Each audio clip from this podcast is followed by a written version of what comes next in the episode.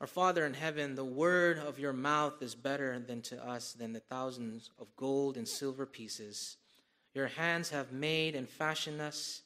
Give us understanding that we may learn your commandments. Those who fear you shall see us and rejoice, because we have hoped in your word. In Christ's name we pray. Amen. You may now take your seats.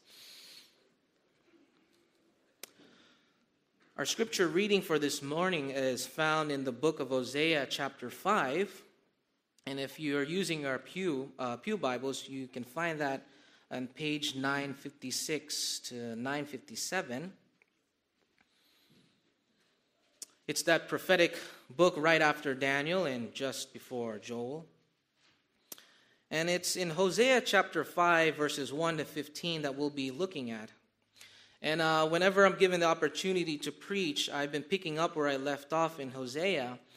And it's here in Israel's history that the prophet continues to bring charges against her, which started this, this charges in chapter 4, and which will continue really throughout the book.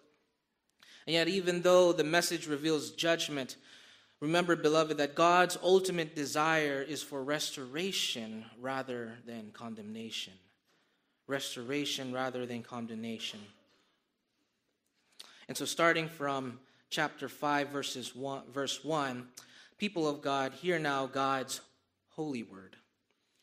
Hear this, O priests. Pay attention, O house of Israel.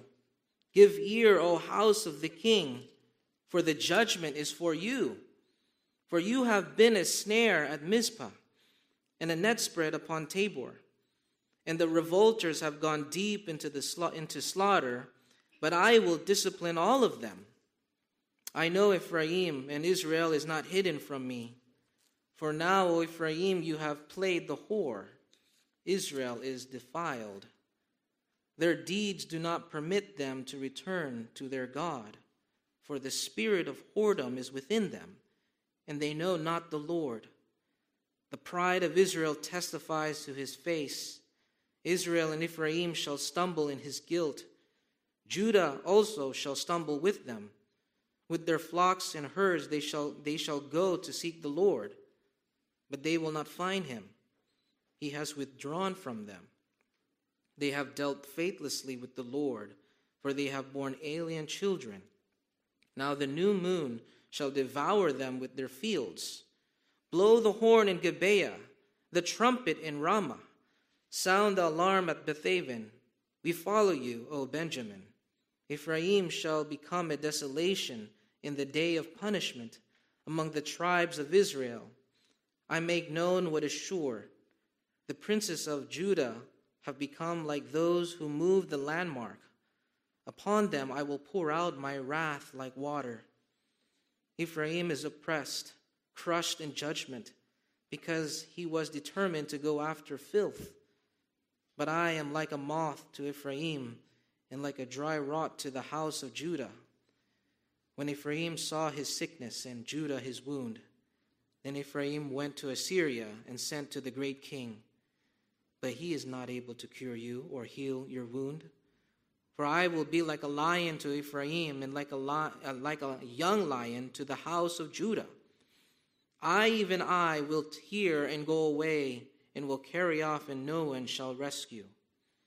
I, sh- I will return again to my place until they acknowledge their guilt and seek my face, and in their distress earnestly seek me. Thus far, the reading of God's word, may He bless it to us. If there's ever a time in your Christian life you think you can let your guard down, or you think there's no need for correction or no need to be warned of the dangers of apostasy, that you don't need to be in constant watch over your soul, or that you don't need to be persistently killing sin, then unfortunately we've misunderstood the truth. Because the reality is, the Christian life in this age involves an ongoing spiritual battle against sin. It's really spiritual warfare in us, beside us, and around us. And that has always been the reality. The the struggle since the fall of Adam. Because once you think you've arrived or that you think you've mastered how sin works, then you quickly find yourself frustrated. Because oftentimes sin is so effective when it makes you believe that it isn't there until it's too late. And so, for those who think you've arrived in the Christian life or think God's judgment against sin should be the least of our concern, well, think again. Because the Apostle Paul looks back at Israel's covenant breaking to warn the church in his day and even in our day, saying, Therefore, let anyone who thinks that he stands take heed lest he fall.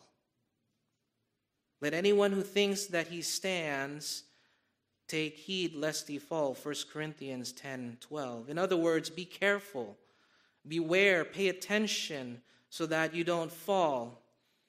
Or in 2 Corinthians 13 5, Paul says, Examine yourself to see whether you are in the faith. And so it's even more it's more true especially in our day where it's more challenging to be watchful to be vigilant with, with a lot of things that could pull us in, in many directions.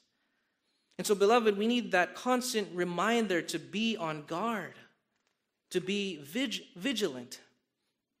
And so, I remember every time I'm uh, called to my chaplain duties at Nellis Air Force Base uh, up in Nevada, and I remember every time I'm pulling up to the main gate, I, I, I'm greeted by the security forces.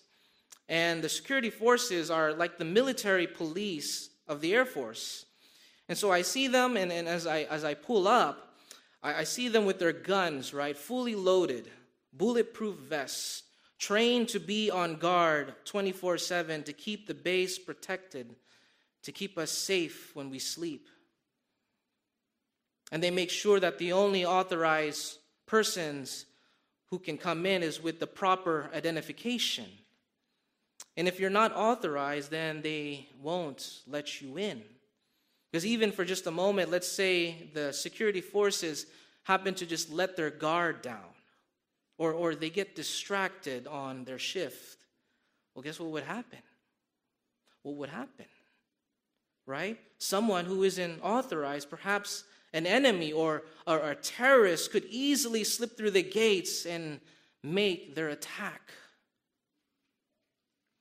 And so, beloved, in the same way as we continue to examine the prophet's warning of sin and judgment in Israel's history in the 8th century and BC, uh, we too must, be, must pay careful attention to heed the warning in our own day, right? To be on guard because Hosea's prophecy is meant for us to see sin for what it really is that if you let that sin just slip through the gates, right? If you decide to play the whore and turn to the idols of your heart, there is certainty of divine judgment from a holy God that you cannot escape, that you cannot hide from. Because the only way of escape to heed the Lord's call is really in verse 15 of chapter 5 in our passage to acknowledge our guilt to seek his face in our distress and earnestly seek him. Because the same Lord who can destroy body and soul is the same Lord who can give life to the body and soul. He has the power to renew you and to equip you to mortify sin in the flesh. And it's Him, beloved, that we must find our hope in our healing. And so, the main truth of our passage in a nutshell is this that since Christ is the only way to escape divine judgment, you must daily turn to Him. You must daily abide in Him, that, that being in Him, that you can be renewed. So, therefore, you could put death, put to sin death, so that it so that so that it doesn't entice us. Wait, let me repeat that again. It kind of that, okay, since Christ is the only way to escape divine judgment, you must daily turn to him, abide in him, that in being renewed by Him, you must put to death sin that so entices us, right? That so entices us. And once again, just like the previous chapters with that same pattern of judgment and salvation, there are really three ways we can think about the reality of our guilt and, and sin and how we must seek deliverance. And so there are three ways we can think about it. First, you must know the wickedness of sin, the wrath against sin, and finally, the way for renewal. The wickedness of sin, the wrath against sin, and finally, the way for renewal.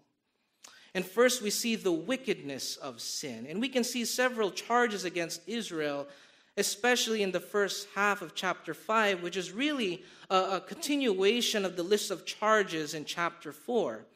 And if you remember last time, one of the main charges that the Lord repeated was that God's people lack knowledge.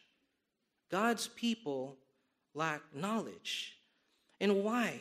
Because their sinful hearts rejected true knowledge. And it was the true knowledge that the Lord had given them in His law. But they rejected it and they sought their own wisdom to live in rebellion. And so, without true knowledge, beloved, you can never truly live the right way. Because, in the first place, if your heart forgets God and His Word, then there is a corresponding forgetfulness on how the Lord expects you to live. And so, in our passage in chapter 5, verse 1, the Lord charges Israel and her leaders for their disobedience. We read in verse 1 Hear this, O priests Pay attention, O house of Israel. Give ear, O house of the king, for the judgment is for you. Notice there how the Lord addresses the priest again, and then Israel as a whole. But then now, for the first time in, his, in Hosea's prophecy, he extends the scope to include the royal house, right? The, the kings of Israel. He says to them, O house of the king, this judgment is against you. So pay careful attention to my charges. And so the first charge is that the rulers, what were they doing? They were taking advantage of the people. We see that there in verse 1 For you have been a snare at Mizpah and a net spread upon Tabor. And so notice the Lord's choice of words. He accuses the leaders of being a snare and a net spread. Right? It's, it's an interesting uh, hunting imagery because a snare and a net spread are, are tools that a hunter would use in the ancient world to, to trap birds. And that's what the leaders were to the people. And as one commentator describes this, the leaders were like bird, bird traps that instead of guarding and protecting the people, they preyed on them. They abused them for their corrupt regime. And then, second, we see that the Lord charges them for their murderous violence. We read there in verse 2 the revolters, or in the NIV, the rebels, have gone deep into slaughter. And this is true of most northern kings, really, during Hosea's time, isn't it? Because after one king takes the throne, what happens? Then another person lusting to be king conspires an assassination against the king before him. And really, it's the same uh, violence that continued to spiral deeper and deeper out of control. This was the wickedness of their sin that God detested. And then in verses 3 to 7, the Lord has much more to say against them. But this time, he not only addresses the nation's rulers, but he goes on to address the people in general. He says in verse 3 I know Ephraim and Israel is not hidden from me. For now, O Ephraim, you have played the whore, Israel is defiled. It's interesting how the Lord will address national Israel in the north as both Israel and Ephraim really interchangeably. Because the tribe of Ephraim was one of those powerful tribes in Israel, the north in which sometimes uh, they represented Israel as a whole. And so, whenever we see the Lord address Israel or Ephraim here, just know that he's still addressing the nation in the north, the northern kingdom as, as a whole. And it's really in this context that the Lord wants them to know that even though he knows them and he sees them, they, on the other hand, are incapable of knowing him. They are incapable of returning to the Lord. And why? Because the Lord knows their hearts. And the Lord reveals the root problem in verse 4 for the spirit of whoredom is within them. Right? They played the whore and they have defiled themselves. In verse 5, their own pride testifies that they're guilty. And just when we think that only Israel in the north is singled out, the prophecy introduces the judgment against Judah in the south. He says that Judah will also stumble with Israel. And then we see in verse 6 the irony. The irony there, how the people try to seek the Lord by way of bringing their animal sacrifice. But even that is foolish because God cannot be fooled. God cannot be fooled. He knows the heart, beloved. We read in verse 6 With their flocks and herds they shall go to seek the Lord, but they will not find him. He has withdrawn from them. And why? Because it's a terrible thing to try to serve God when the heart is spiritually dead when the heart refuses to give up on their sin. Because the truth is, beloved, no matter how right your worship appears on the outside, a heart that is not transformed from the inside could never please God. And so, what kind of heart does the Lord expect from us? Well, the answer is not hidden.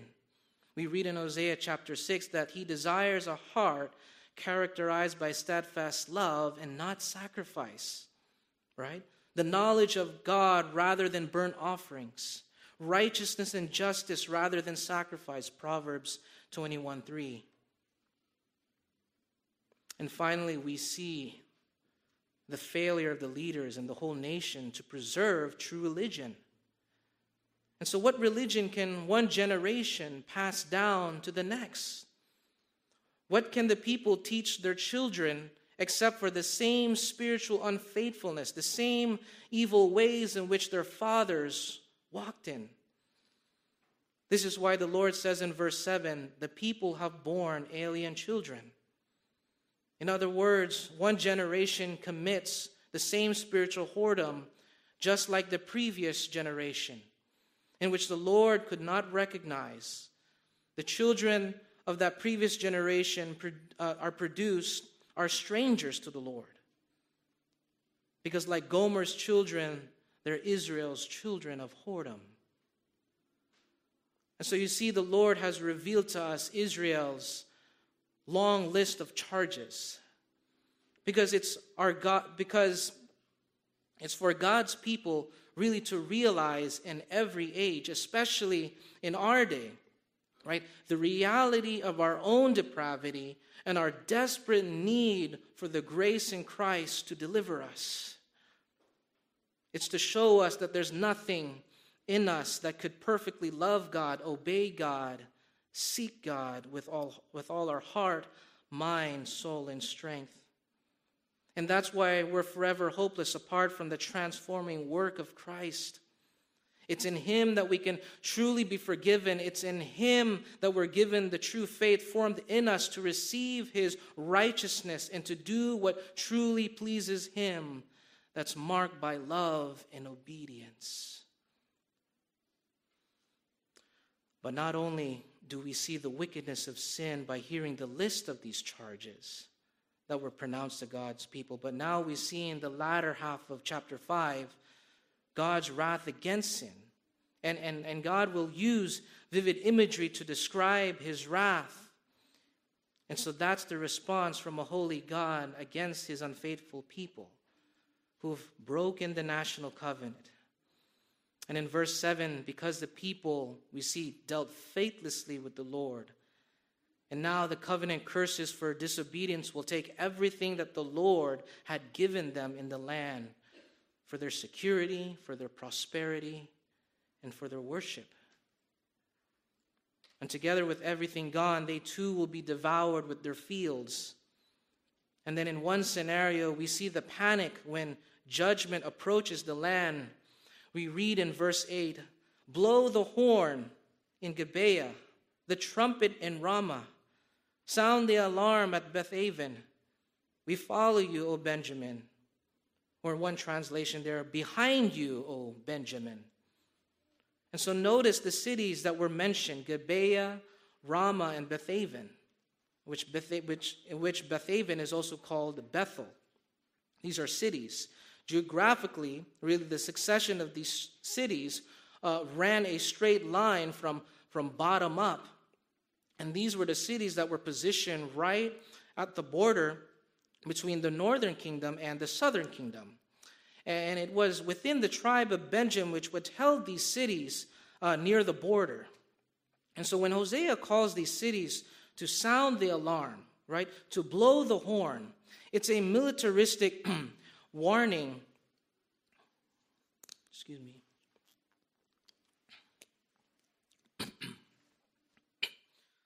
warning to alert the inhabitants that the enemy is coming. And so scholars are unsure of the particular event that took place when the alarms went off. But this was probably the Assyrian invasion entering Assyria, entering Israel, in which they came up from Israel's border, coming up from behind Benjamin. But really, despite the sounding alarm, the Lord's curse and judgment is for sure. They cannot defend themselves. Because in verse 9, the prophet goes on to say, Ephraim shall become a desolation in the day of punishment. In other words, Israel in the north will be completely wiped out. In verse 11, they will be oppressed, crushed in judgment, because they went after filth. They went after spiritual whoredom. And then the judgment upon Israel in the north will also be the judgment to Judah in the south. Because in verse 10, we read that the princes of Judah have become like those who move the landmark. Upon them, the Lord will pour out his wrath like water. And what is moving the landmark? Well, moving the landmark in the ancient world is like violating the property line of your neighbor, right? By moving the line for your own personal gain. And Judah may not literally be moving the actual landmark, but it really carries the sentiment of violating the covenant. And so Judah in the south is guilty the same way Israel is guilty, and both are deserving of judgment. And the Lord uses the imagery of this raging water to describe how he'll pour out his wrath like a powerful tidal wave that ends up deadly, destroying everything it hits. But not only is the imagery of dangerous waters used to describe the Lord's wrath, we see the Lord using imagery of decay. We see there in verse 12, he says, But I am like a moth to Ephraim, and like dry rot to the house of Judah. And what does the imagery of moth and rot indicate? As one commentator points out, they both indicate decay, right? Moth eat the clothing and destroy it. Well, rot is like that slow decaying of wood or bones.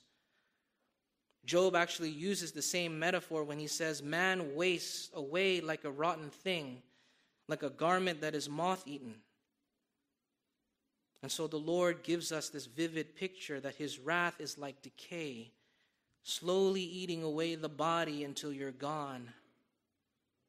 And then finally, the last imagery of wrath is that the Lord is like a, is like a ferocious lion. We see there in verse 14 a lion who tears his prey apart, in which no one could escape. And even when in verse 13, when Ephraim and Judah saw that they were sick and wounded, who did they turn to for help? Who did they go to? but to the pagan nation Assyria, right? They asked for their help rather than turning to the Lord. And so, because of their betrayal, the Lord will use the very same nation, Assyria, to invade the land and purge the people from the land. And so, what hope is there for God's people in which the wickedness of sin has filled their hearts? What hope is there when God's wrath against sin is certain to come upon those who reject Him? Well, our passage could have ended in verse 14, in which no one could escape the wrath of God. But the Lord has other plans, right? We see there in verse 14 that He finally provides the way for renewal, right? He says, he says there, I will return again to my place until they acknowledge their guilt and seek my face, and in their distress earnestly seek me. And so, isn't that wonderful? Isn't that a comforting truth of the gospel? That despite the failures of his people in history and the failures of his people now, we have a covenant keeping God who never broke his, his promises. That even though God will require his wayward people to acknowledge their guilt and seek him, God has always been the author of salvation. He is the one who gives us the ability to realize our guilt. He is the one who gives us the power to turn from our sinful ways. And yet, the gift of new life in Christ didn't come to us because of our own merit, but rather by His merit, by Christ's merit.